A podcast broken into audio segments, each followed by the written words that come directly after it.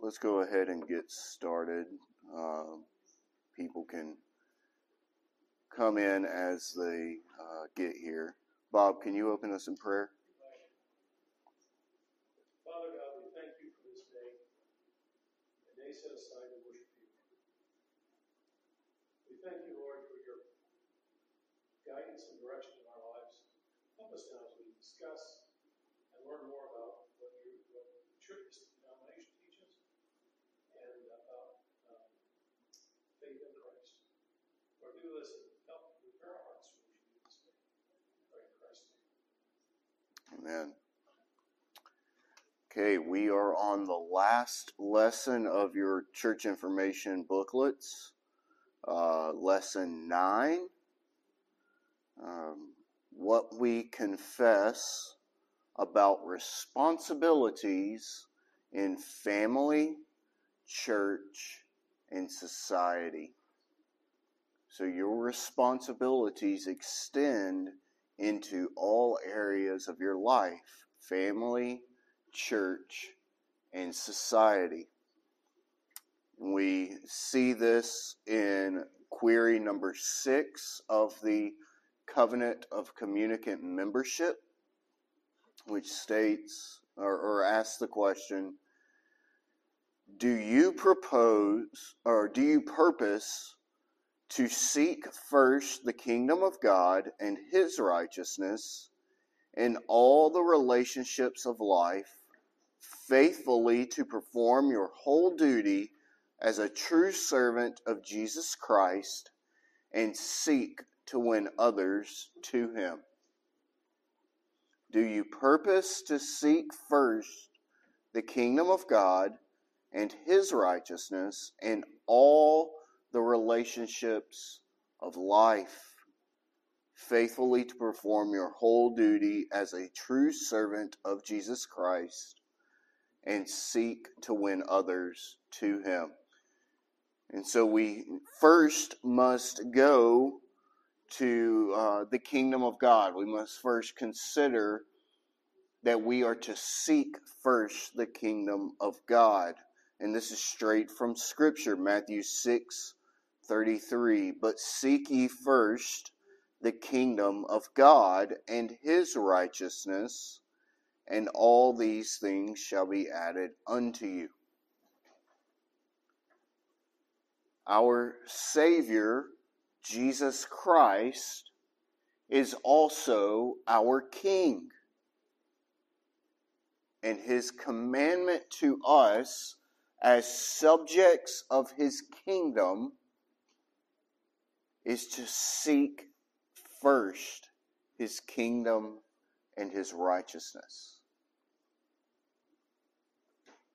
It's the Christian's duty to seek first the will of the Lord in all areas of life. All areas. In work, marriage, friendships, any other relationships you may have, you are to seek the will of the Lord in those things. Make the commandments of the Lord have first place in your life. Do not fear to do what is right in God's eyes, but what's hard for the flesh. The Lord's called you to obedience. The Lord has called you to faithfully keep his commands and to seek his will in all areas of your life. And so we are to do that. Jesus says, all these things that you need shall be added unto you if you will seek out his kingdom first. We walk by faith in that promise.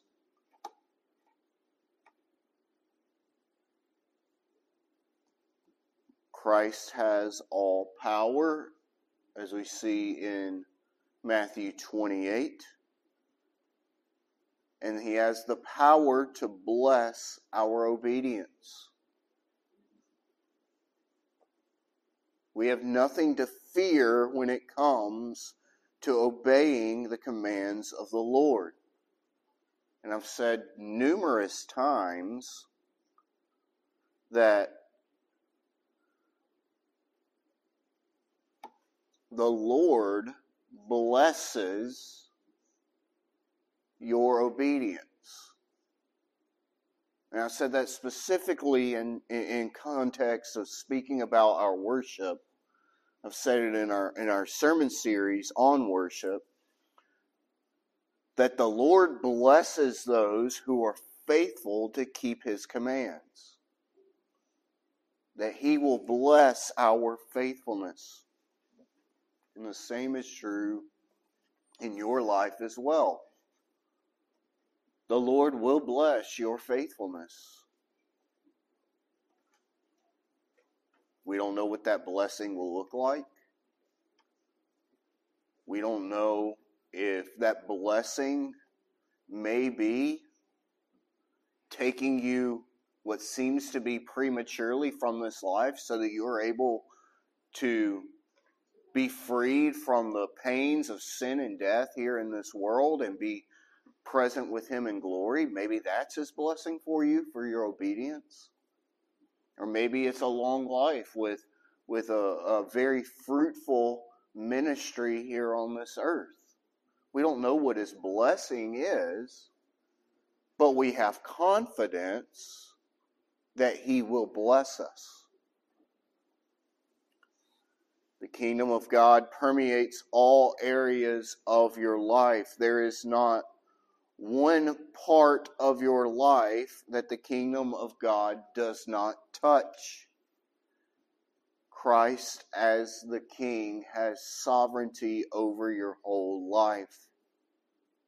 And so you must submit every aspect of your life to Him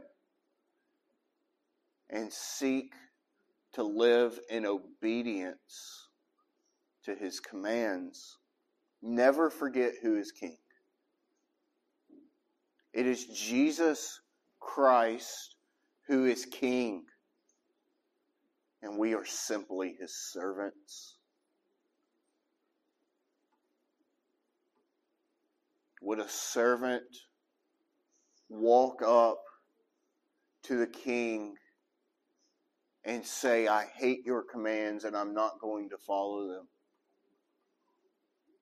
Or when the King puts down a decree, would the servant then look at his master, at his King, and say, "No, I'm not going to follow that one"? Of course. Uh-huh. They can try it. It's not going to end well.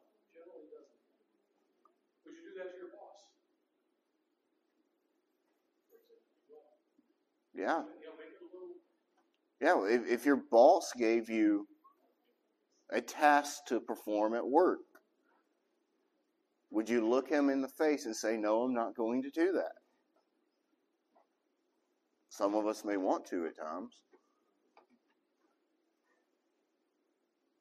But if we value our position, if we value our livelihood, if we value our job, we're not going to do that.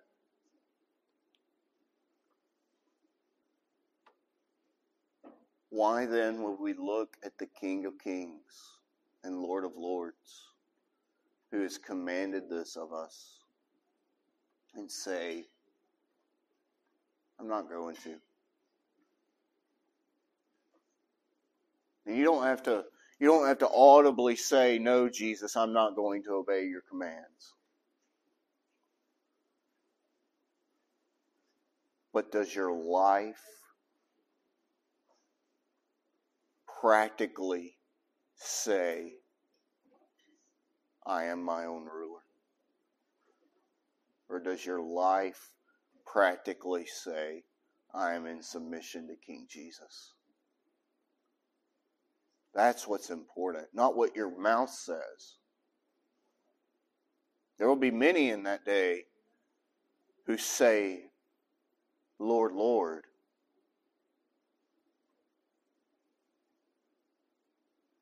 and he will look at them and say, "Depart from me, ye workers of iniquity, for I never knew you." It doesn't matter what your mouth says. You can say, "Lord, Lord." Has your heart been transformed by the Spirit of God? And is your life a life of obedience unto Christ?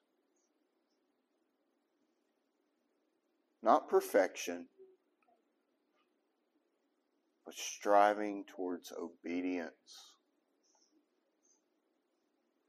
We must place the kingdom of God first in every aspect of our lives. And so let's look at seeking first the kingdom of God and the church. Psalm 84 verse 10 says, "I had rather be a doorkeeper in the house of my God than to dwell in the tents of wickedness." Think about that for a second. I would rather be a doorkeeper in the house of my God than to dwell in the tents of wickedness. The church is the kingdom of God on this earth. It is the bride of Christ. And so you are to be a servant of the Lord and seek to serve His church. Being a member of this church, I don't care if you've been a member for 25 years or if you're considering becoming a member in the coming weeks.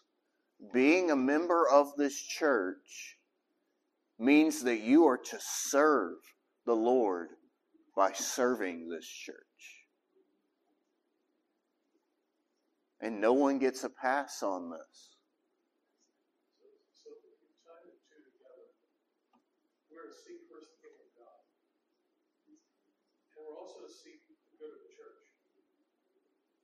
So, as we make our decisions in life about what I'm going to do, where I'm going to live,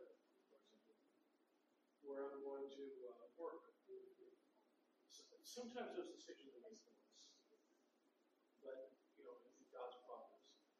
But oftentimes we have decisions about where we're going to live and how will I be of service to God, the most service to God.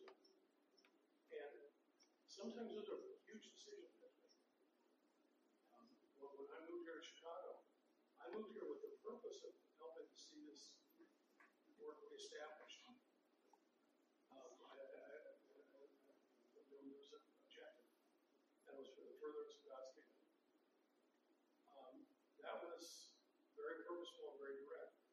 And I, you know, so what we ask you to do is to consider how I'm serving God and how I'm serving the church.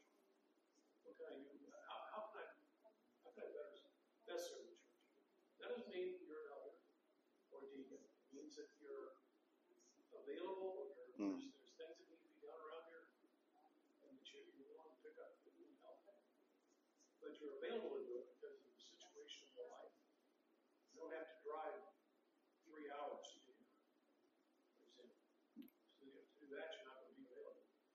Yeah, it means taking out the trash every week, like I see Brian do. That's service to the church. You know, it looks like coming up here and helping clean the church throughout the week before the Lord's Day, like Miss Pam does. It means, you know, making a meal for each Lord's Day for a fellowship meal. But it means more than just that, you know. Sometimes it means making big choices, big sacrifices. Sometimes it means not taking that job that's in Chicago. That'll mean you have to move closer to the city and further away from the congregation. Sometimes it means selling your house that's an hour away and moving closer to the church so that we can have a closer community here and be able to do things together, not just on the Lord's Day, but throughout the week. Sometimes it means not getting those new clothes or that new car, or, you know, going out to eat every day in order to actually pay a tithe unto the church. Well, let me correct that. In order to pay a tithe unto the Lord for the work of the church. You know, that's what it means by seeking first the kingdom of God. It means the kingdom of God is the top priority in your life. And everything else comes second. So this is a contradiction to what we often hear in the world. So all we or the nation, what the world teaches us that is from the Lord. It teaches us we're not holy. It teaches us our jobs and all these different things. So oftentimes people move to a location based on their job rather than based on what God is doing in life. And it will, it's to their hurt spiritually. So, seeking first the kingdom of God and His righteousness as we make decisions is a hard thing to do. And that's, they call it the narrow path. It's a tough thing. You know, our choices that are difficult to make, but in the end, are real lessons. Yeah, it may mean not going on that family camping trip that's over the weekend because you'll miss Lord's Day worship, or not going out to eat with your family after worship, because it's forcing others to engage in commerce on the Sabbath. Seeking first the kingdom of God is a sacrifice, if you look at it from a worldly perspective. Your family may not like you if you seek first the kingdom of God, because that may mean that you're not going to be able to do some things with them that you've been doing for the last 30 years. Your friends may not like you if you seek first the kingdom of God, because that may mean that you can't go out and have fun with them like you used to. Or you may have to move away from them and not see them as often as you used to. You know, are you willing to pick up your entire life and transplant wherever the Lord wants to bring you for the sake of His church, for the sake of His kingdom? And we can use those two interchangeably, kingdom and church, because Scripture uses them interchangeably. And that's because the church is the visible kingdom of God on earth.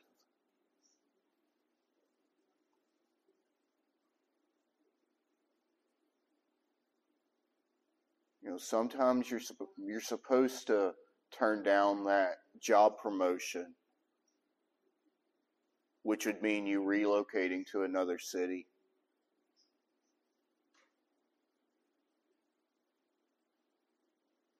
These are tough decisions that you have to make. But if you're seeking first the kingdom of God, they're not so tough. We just need to cast off our worldly mindedness. These are tough things to do. I've had to go through them myself.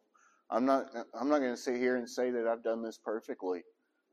But I know what it's like. I know what it's like to turn down a $175,000 job offer with the government in order to go to seminary and make $30,000 as a pastor.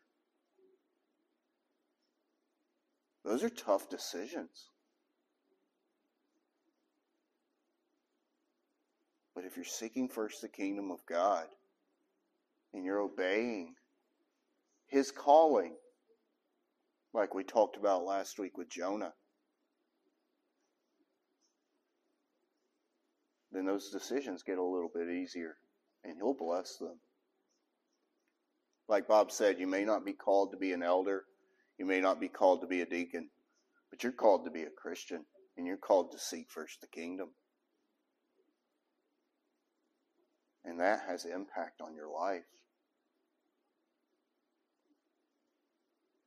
Look for ways that you can serve the church. Look for ways you can serve others within the congregation. If you know someone is going through something difficult, if they're sick or if they've had a loss of a loved one or something has happened, find a way to serve them. Ask if you can make a meal. Ask them how you can pray for them.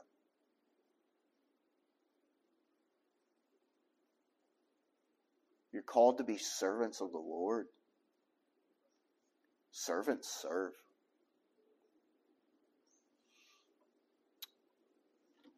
And I've already talked about this a little bit, but we ought to seek first the kingdom of God in our vocations, in our jobs, our careers. Colossians 3:23, and whatsoever ye do, do it heartily as to the Lord and not to men. Ecclesiastes 9:10, whatsoever thy hand findeth to do, do it with thy might. A vocation is a calling of God. A lot of people don't realize that. A vocation is a calling of God. Some of you have been called to serve in the tech industry or to serve in construction or to serve in education or to serve in retirement. Whatever your vocation is, that's a calling of the Lord. And you are to do it heartily. To do it with every ounce of power within your being. To give your best effort to your job. Because really, you're not doing it for men. Yeah, they benefit from it, and yeah, they're the ones that pay you. But you're not doing your job, your vocation, for men. You're doing it unto the Lord. Your ordinary vocations must be understood and expressed as service to the Lord. Your work, your place in your family, your earthly citizenship, they're all vocations. Everyone here, you don't have to have a job. You can be a stay-at-home wife or a stay-at-home mom. You can be retired. You can be unemployed. But whatever the lot that you've been given in this life that takes up the majority of your time, whether that be at work or at home or working from home, is your vocation. And that is your calling at this particular time in your life. And you are to devote all of your power to doing it and doing it well.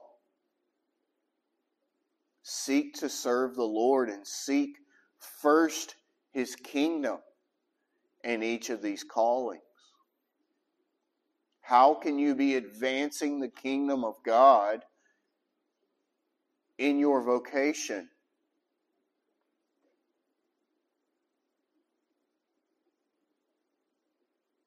Every one of us interacts with people on a daily basis in some way or another.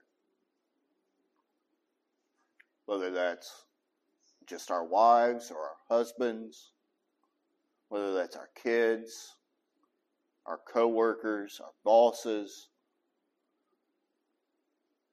the little old lady at the grocery store, or the high school kid that's checking you out. Every one of us interacts with people on a daily basis. How are you using those interactions to advance the kingdom of God? How are you using your job or your retirement or your investments for the kingdom of God? The Lord's gracious. He gives out of His bounty unto you. Everything that you have is the Lord's. The cattle on 1,000 hills is the Lord's. They're all His. There's nothing that you own, that you possess, that is truly yours. It's been given to you by the graciousness of God. How are you using it to advance His kingdom? How are you using it to see others come to Christ? That includes your time, your activities, your possessions, and your money. Like I said, God is gracious. He's given you all of this, all of these blessings. And all He requires of you is to render back 10%, a tenth of those things that He has given unto you. It's not yours anyway. It's God's. And He asks that you give it back to Him in order for it to be used in the work of the church, for the advancement of the kingdom.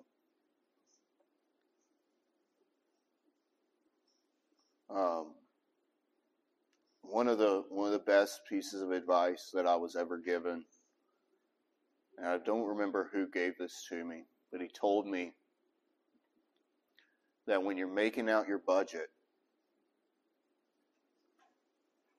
you've got your gross salary, your net salary, bills, and then disposable income. You always take what you're going to give to the Lord as a tenth of your gross salary, because you're to give unto the Lord before Caesar gets his share. God gets the first fruits, and then the government gets theirs, and then you pay your bills, and then you've got disposable income.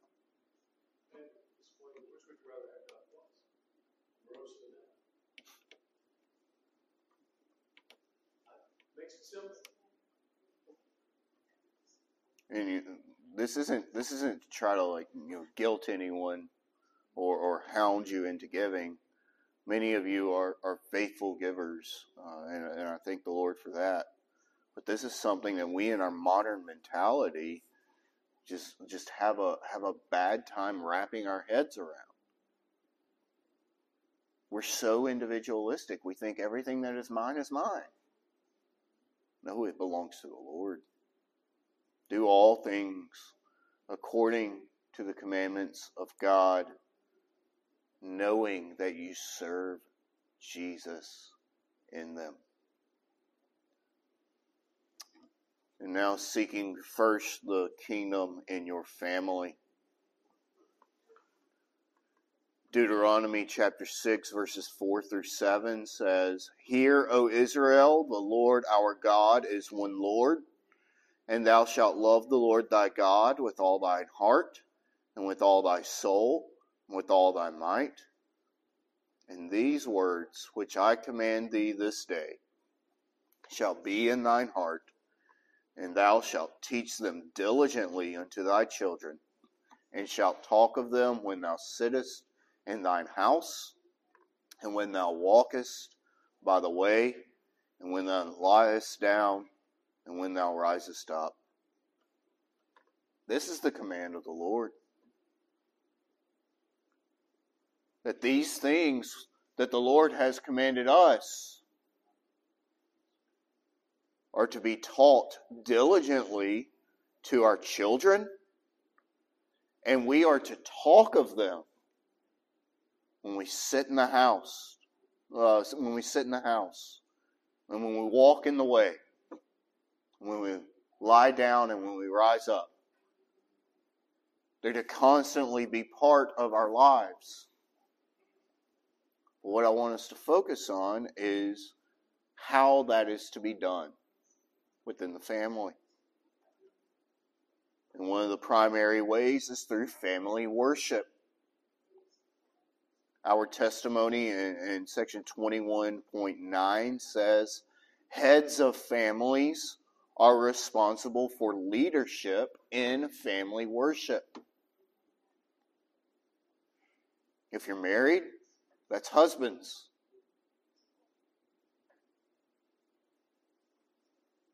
If you're not married and you're single and you're living on your own, then your family worship is essentially the same thing as your private worship.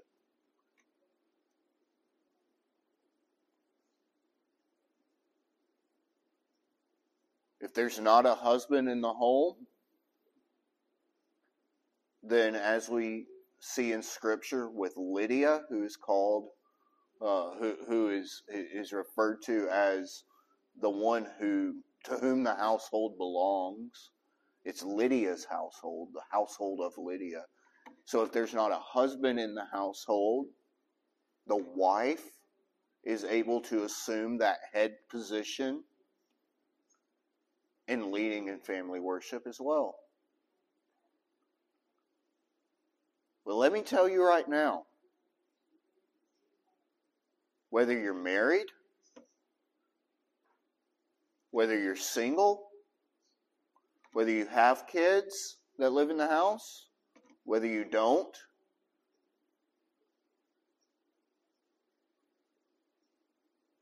if you are not leading your family in family worship, you are sinning. That's a bold thing to say. I didn't even know what family worship was until about 10 years ago.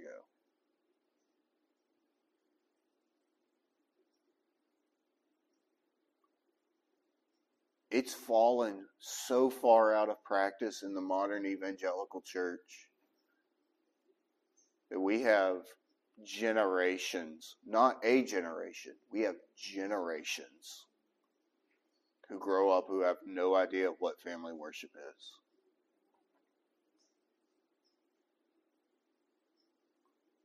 If you are the head of your household and you are failing to lead your family in family worship, you must repent. Now, it can be difficult, especially if it's something that's new to you.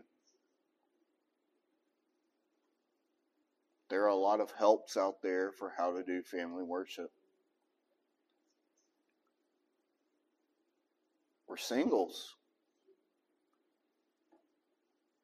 If you are neglecting private worship, daily private worship, you're sinning. This is so important. This is how we raise up a generation of godly young children. This is how we see our congregation grow in the knowledge and wisdom of Christ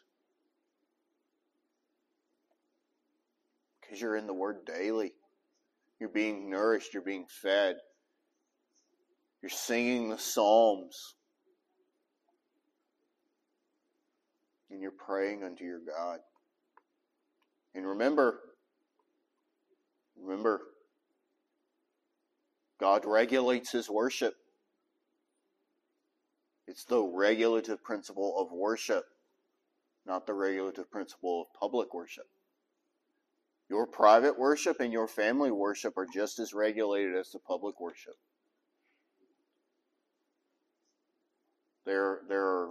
It's regulated in a different way, because here in Deuteronomy chapter 6 we see a warrant for a catechetical teaching, because we're to teach these things unto our children. So it's regulated in a different way. You know, you're not going to have preaching. You're not going to have the sacraments administered. And if I find out that you are, then we're going to have a problem. But you can read the Word. You can explain it to your wife or to your children. You can pray together. And you can sing a psalm a cappella.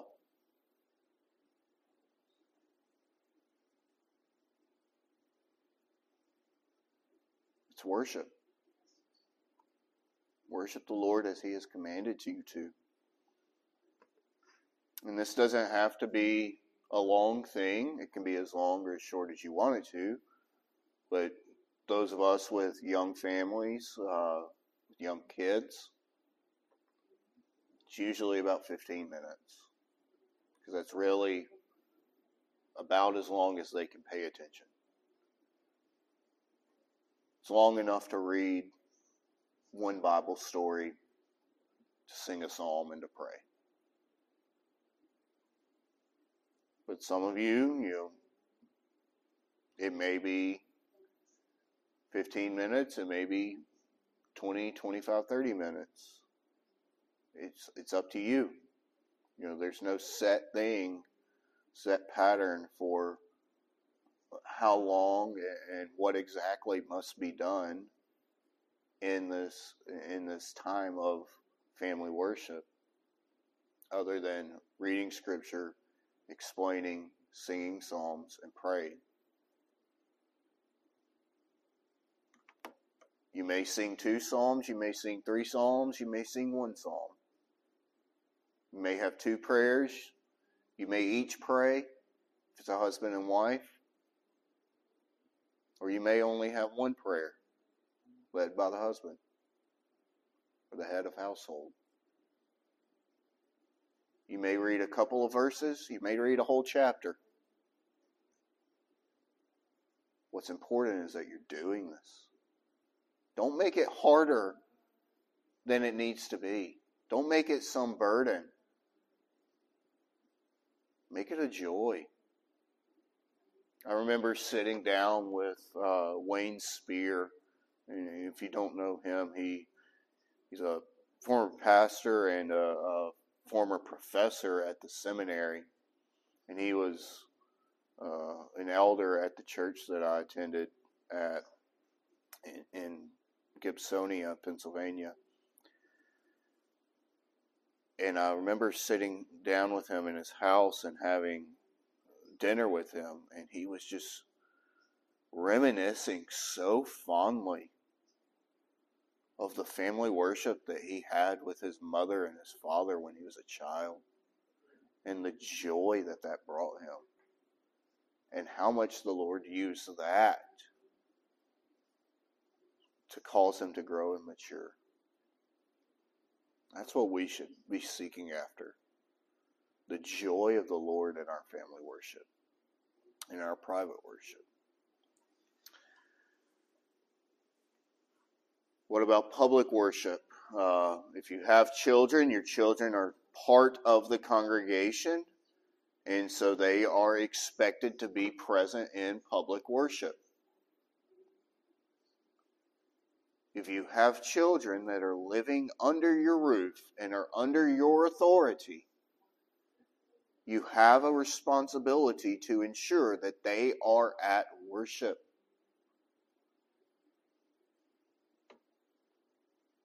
We deliberately do not, we're deliberate in not having separate activities for children during the corporate worship, because they are part of the church and they are to worship alongside of us. But we do ask that you keep an eye out on mothers who may be struggling with their little ones, and to help them and alleviate their burdens. It makes me so happy week by week to see Miss Pam sitting over there next to my family and helping my wife try to keep control over my crazy kids. This is a covenant family. We are all part of a covenant family. We are all family.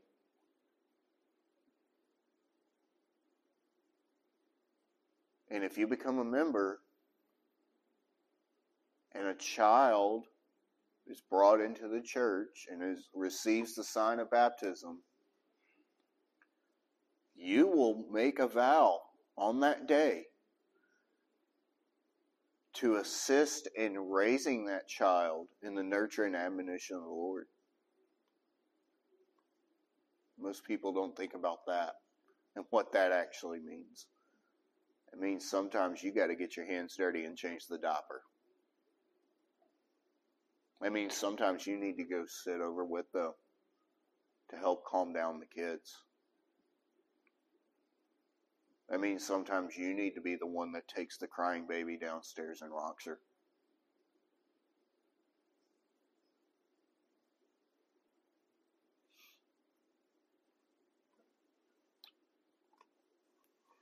And then there are responsibilities within your relationships at home. The responsibilities of the father are found in Colossians 3 and Ephesians 5. And they are to love your wife as Christ loves the church. That's a tall order. Love your wife as Christ loves the church. You're to wash your wife with the water of the word. If you're not doing family worship, you're not washing your wife in the water of the word. You're to raise your children in the nurture and admonition of the Lord.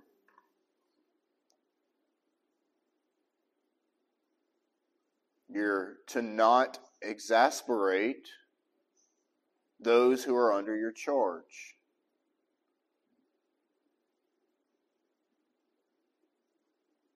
And you're to provide Christian education for your children. And then there's responsibilities of the mother, also found in Colossians 3 and Ephesians 5. You're to submit to your husband as unto the Lord. Oh man, there's one that our modern feminist culture hates. There's one that a lot of people in the church hate. You just submit to your husbands. That doesn't mean being a doormat. That means allowing him to lead the family. You're also to raise your children in the nurture and admonition of the Lord. You're also to not exasperate those that are under your charge. And you're also to provide Christian education to your children. And then there are the responsibilities of children, found in Colossians 3 and Ephesians 6. And those responsibilities to the children are to commit yourself to the Lord, to close with Christ, and to receive him by faith. They're to grow in the Lord. And children are to honor their parents and obey them. And then there are responsibilities to singles. And this is found in 1 Corinthians 7, verses 6 through 9. If you're called to marriage, and the majority of people are, if you're called to marriage, then prepare yourself for marriage.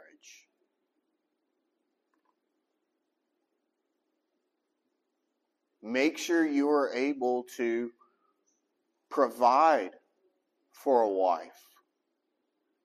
Make sure you are willing to submit to a husband. Have your affairs in order. It's a really bad move to start a marriage with a lot of debt. Number one cause of divorce in America, number one reason for divorce is financial problems.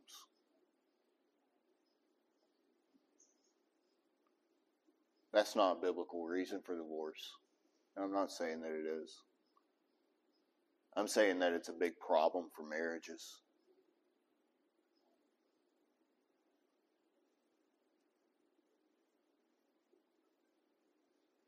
If you're having trouble finding a spouse, but you desire one, are you making yourself available? Are you going where other singles are? 99% of the time, a single man or a single woman is not just going to drop down in front of you and ask to spend the rest of their life with you. And if they do, you might want to run.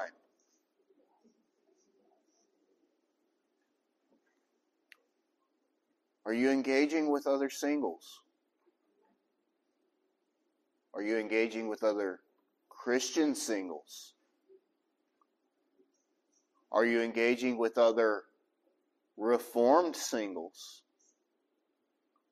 Are you engaging with other Reformed Presbyterian singles?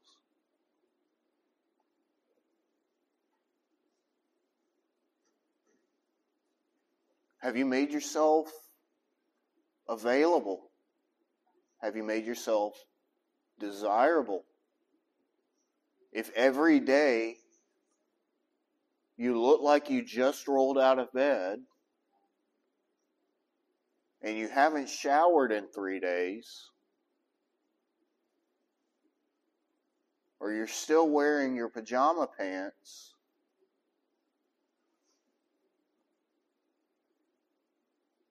chances are you're probably not going to find a spouse.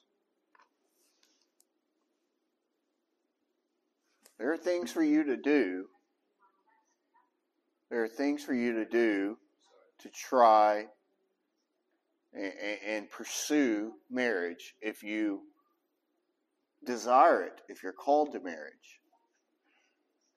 The first thing, I don't care how pretty she is. I don't care how cute he is. I don't care how much money he has.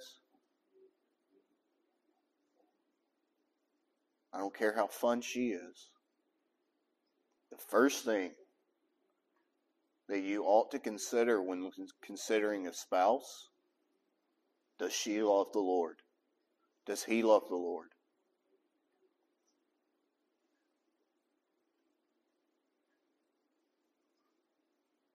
Men, here's one to really consider because it's really bad in our culture today. Is she what the Proverbs call a loud woman?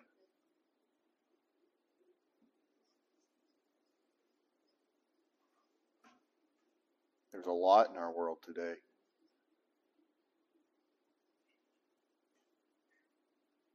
Women, is he a bum? One who's lazy and will not provide for his family, because Scripture says he's worse than an unbeliever.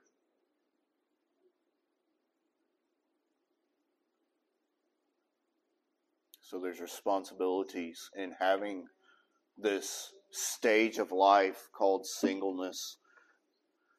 But there are some people who are not called to marriage. Some people who the Lord calls to a life of singleness.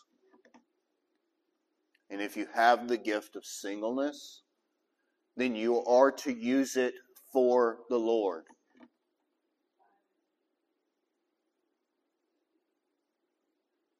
It is those that are made eunuchs of their own choosing for the service of the kingdom.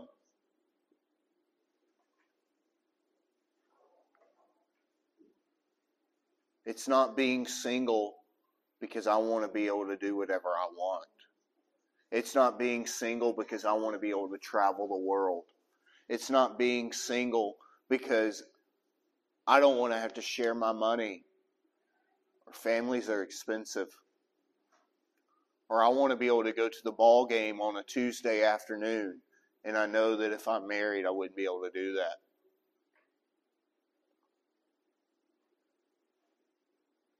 If you're called to a life of singleness, it's singleness for the kingdom of God.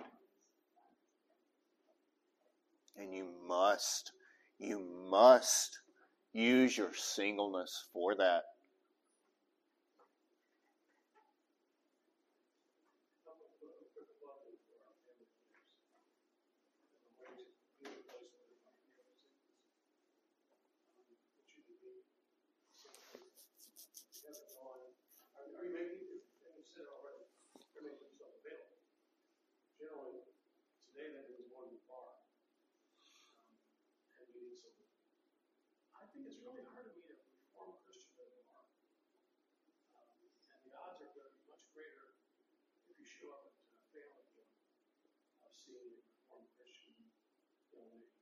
can't guarantee it, but I know it's happening. Let's put it that way.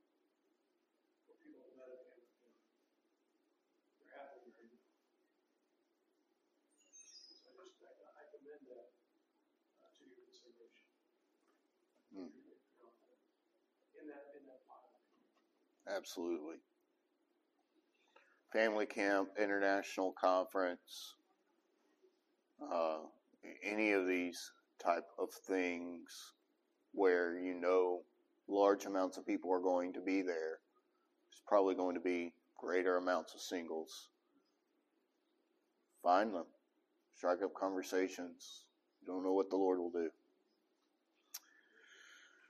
All right, so that involves our responsibilities in those areas of life. Let's kind of shift focus now to talk about our practice of visitation, home visitation. And this is something that I've tried to do here, but it's proving to be difficult. And so I ask you to listen to the importance of this. Acts 20:20 says, I kept nothing back that was profitable unto you, but have showed you and have taught you publicly from house to house. As part of our shepherding the congregation, we desire to conduct annual home visits. That's our desire. I want to meet in the home every person, every member of this congregation within a calendar year, every year, at least once.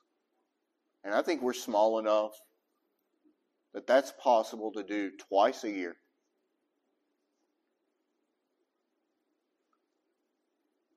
And the reason I say in the home is because I also would like to see how you conduct family worship or private worship in the home.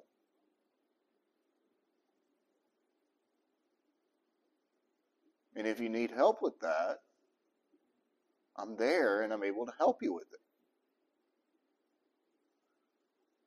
These visits are not an inquisition. We're not trying to seek out the secret sins and the crevices of your heart in order to then put you on trial. They're a way to seek to help you in your faith, to know where you're struggling, to know how we can assist you and shepherd you better. We would inquire about your walk with the Lord in the past year, and if there are spiritual matters that we might help with. And then we ask for your feedback on the ministry of the church. That's it. We want to shepherd you and know how best to serve you.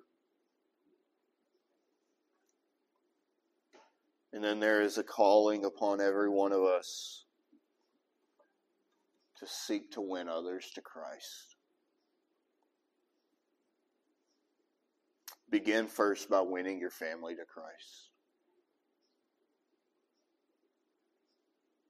If you have a family, if you have kids, and they are not believers, they have not made a profession of faith, your first and foremost mission field is your own home. Seek to win your family to Christ, and then look to win your neighbors to Christ. So here's some suggestions. Invite them into your homes and show hospitality. Invite them to church to hear Christ crucified in the preaching. When you see someone hurting, speak to them about your Savior. And then when we go out to do outreach and evangelism, help with that as you can. Hand out tracts. Speak of the hope that you have in the Lord to those who come by you. Speak about the damnable nature of sin and speak about your Savior who frees you from that sin. Remember the faithful saying of 1 Timothy 1:15. This is a faithful saying and worthy of all acceptation, that Christ Jesus came into the world to save sinners, of whom I am the chief. Pray with those who may have prayer needs. Be willing to pray with people. Hand out Bibles to those who need them. If we go door to door, go with us. Be willing to engage our neighbors here in this community. That's part of your calling as a Christian and part of what you would vow in this covenant of communicant membership. And then to close, we're to look forward to that last great day. Query number 7. Do you make this profession of faith and purpose in the presence of God in humble reliance upon His grace as you desire to give your account with joy in the last great day? Are you making these vows before God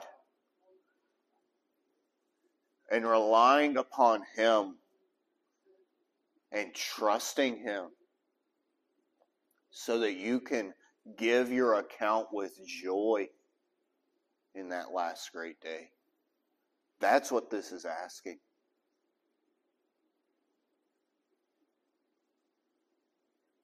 And it is trusting in Christ, because He is the one who brings you to that last great day. Philippians 1:6. Being confident of this very thing, that He which hath begun a good work in you will perform it until the day of Jesus Christ. That's what we have to look forward to. The last great day, when we're welcomed into glory and with our Lord forevermore. Let us be glad and rejoice and give honor to him, for the marriage of the Lamb is come, and his wife hath made herself ready. Revelation 19:7. Adorn yourselves with good works. Make yourselves ready as the bride of Christ, for that last great day is coming, and there will be a great wedding feast.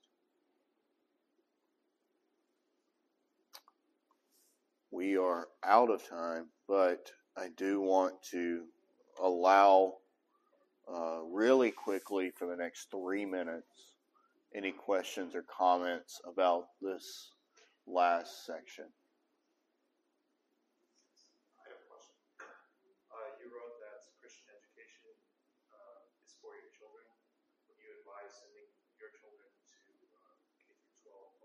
Absolutely not. Absolutely not.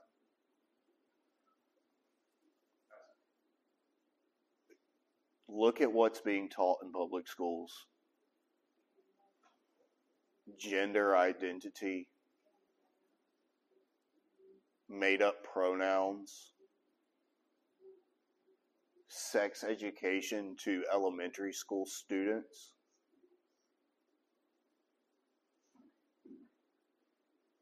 Why would you?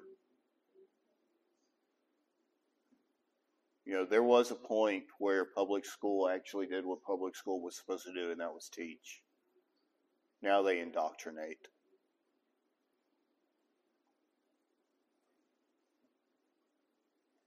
One of my favorite sayings, and I don't know where it comes from, but it says, why would you send your children to Caesar and then be shocked when they come back as Romans?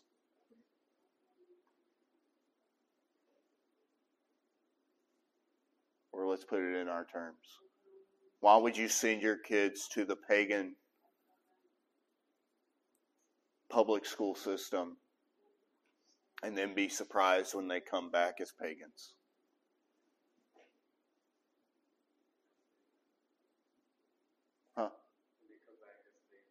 Yeah, it's they, them.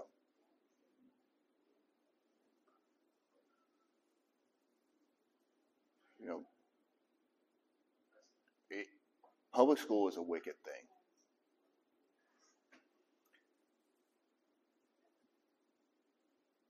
People oftentimes ask, well, what about, why can't we do public school? You know, what would we do without public school?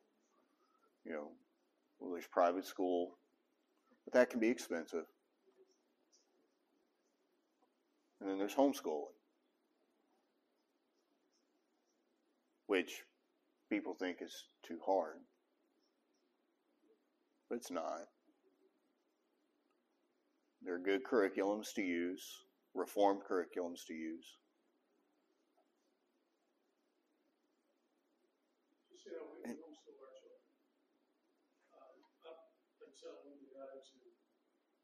School, and then for a few years they went to Christian Union together. So when he says it's easy, there's still a lot of work to do. Mm. I don't want to say it's easy. Anyone can do it. Anyone can do it. And guess what? Public schools haven't always been a thing. For most of church history, people were educated by the church or at home, i.e. Christian schools or homeschooling.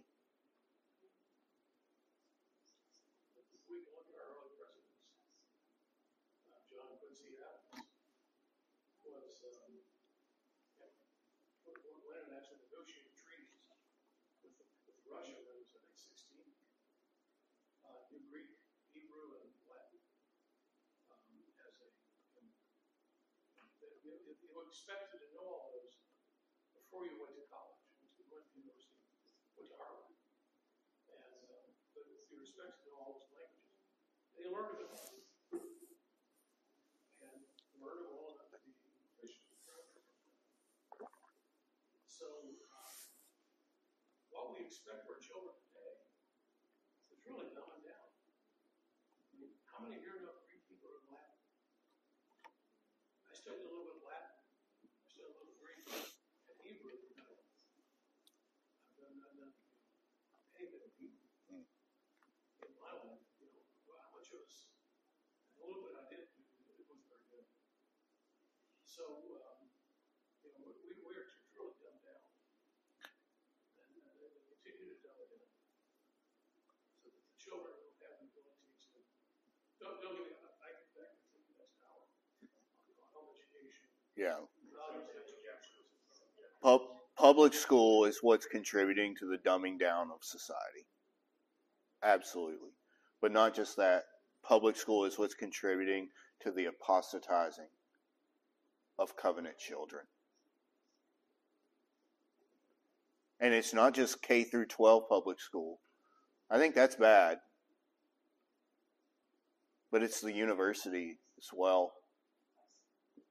How many times do you see an 18-year-old girl who, for all appearances, looks like a sweet, godly young woman go off to a public university, and then a year later she comes back with half her hair cut off, the other half dyed green, a nose ring, and a girlfriend?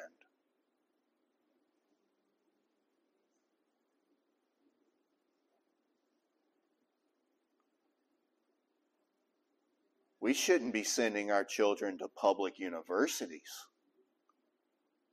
And if you're paying for their education, you have a say in where they go.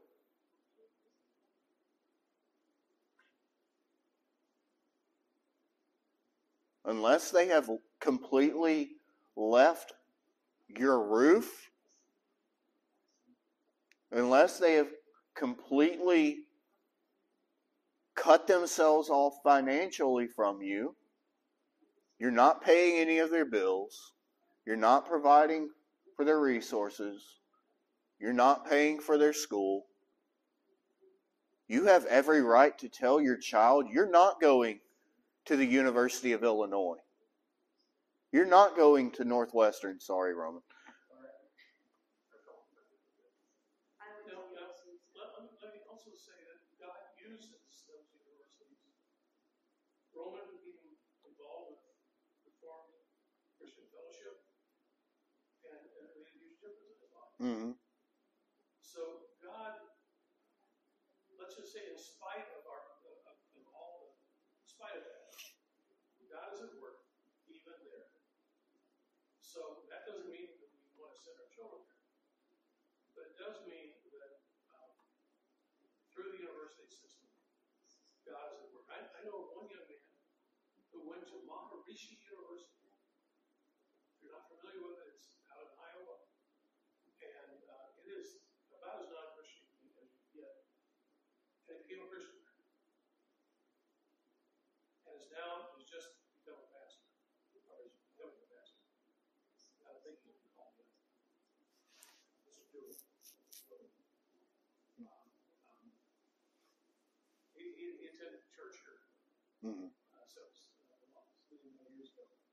to know him. His testimony was just he became a Christian at Maharishi University. And it's a fascinating story. God used even that. Pagan, Hindu, oriented school in his life. Yeah. Good question. So, Richard, did you go to UIC too? Yes, sir. Yeah, me too. So, I went to the super public university, and that was a really godless institution, for sure. But, aren't the Ivy League schools, also... Oh, absolutely. Yeah. So even if it's private, Yeah. So, yeah, Northwestern's private, and We can talk about even the evangelical universities like Wheaton College, which is having its own fair share of troubles. You know, at this point, it's almost not worth going to university. You know, you'd be better served doing online certifications in IT and getting an IT job, making $100,000 because you've got 6 certifications. They don't care what your degree is. They care what you know.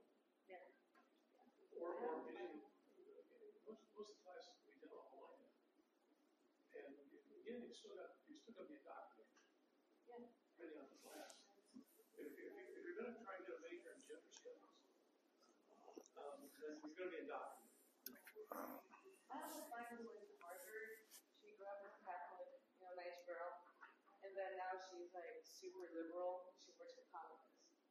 And for the U.S. Congress. Oh, okay. So she is now into like education.